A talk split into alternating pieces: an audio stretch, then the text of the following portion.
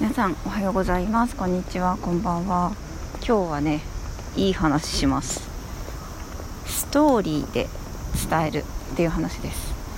まあえっと前からねちょいちょい話してるんですけど何かを伝える時にただ情報を伝えるのとストーリーを交えて伝えるっていうのはもう全く効果が違うんですよ。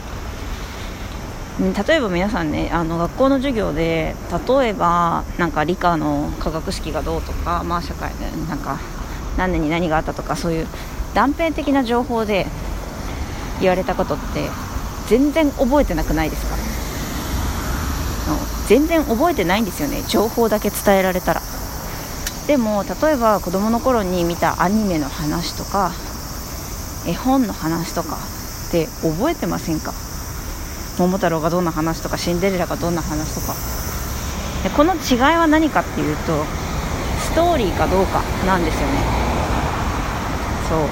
でストーリーそれは記憶への持続力がすごく強いしそして何よりも心を動かすんですね。ストーリーのない情報ではねなかなか心は動きません。でもストーリーがあれば心が動くんです。例えばそうだな。じゃあプロポーズのシーンにしましょうか。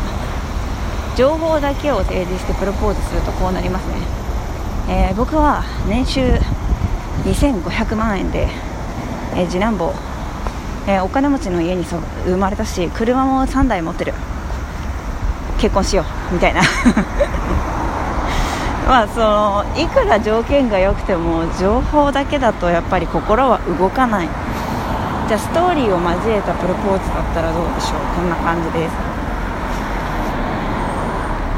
君に初めて会った時のことを僕はすごくよく覚えてて初めてなんか君と一緒にいる時だけ僕は自分らしくいられるんだよね。で君に出会う前僕はずっと心を閉ざしていて誰誰とも打ち解けられなくて本当の気持ちなんて言えたことなかったけど君と出会って本当のことを本当の僕を受け入れてくれる人がいるんだって安心して。だから君とずっと一緒にいたいんだ。結婚してください。みたいな。これがストーリーですね。何をしたかというとビフォーとアフターを言いました。だからそそしてそこに必然性がある。ということ。っていうことで要はストーリーを使いましょう皆さん。武器です。これが使えるようになるのはすごい武器です。ということでじゃあそのストーリー使いたいけどどう使えばいいかわからないと思います。なのでちょっとそれをお話します。えー、っとただちょっといつもね私あの外で駅までの道で喋ってるんですけど駅に着きそうっていうところでまず大枠から大枠だけ話しますね。続きはまた今度。はい。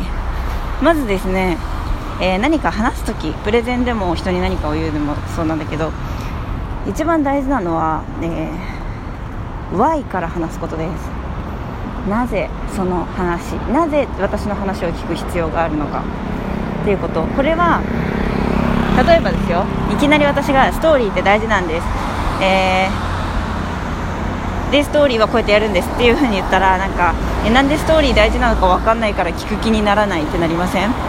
でも一番最初にこのラジオで私最初にやったのがストーリーがあるとどんないいことがあるかとかについて話しました。でその例として情報と情報だけの時とストーリーの時の記憶力の低下の低低低持続の違いとかあと心を動かすことの違いとかっていうのを話しました。っていうふうに私は今今までの時間ずっと喋ってたのはなんでストーリーを使いこなせるようになるといいのかっていうことですよね。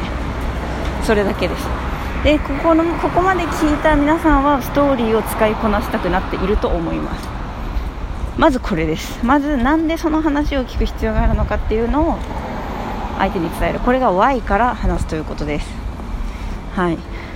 ちょっとね今日はここまでとなりますが、えー、次回はまた、えー、じゃあどんどうやればそのストーリーっていうのは話せるのかっていう How どのようにというところについて話していきます。順番はね Why, How, What ななぜなぜどのように何をこの順番が鉄則とされております。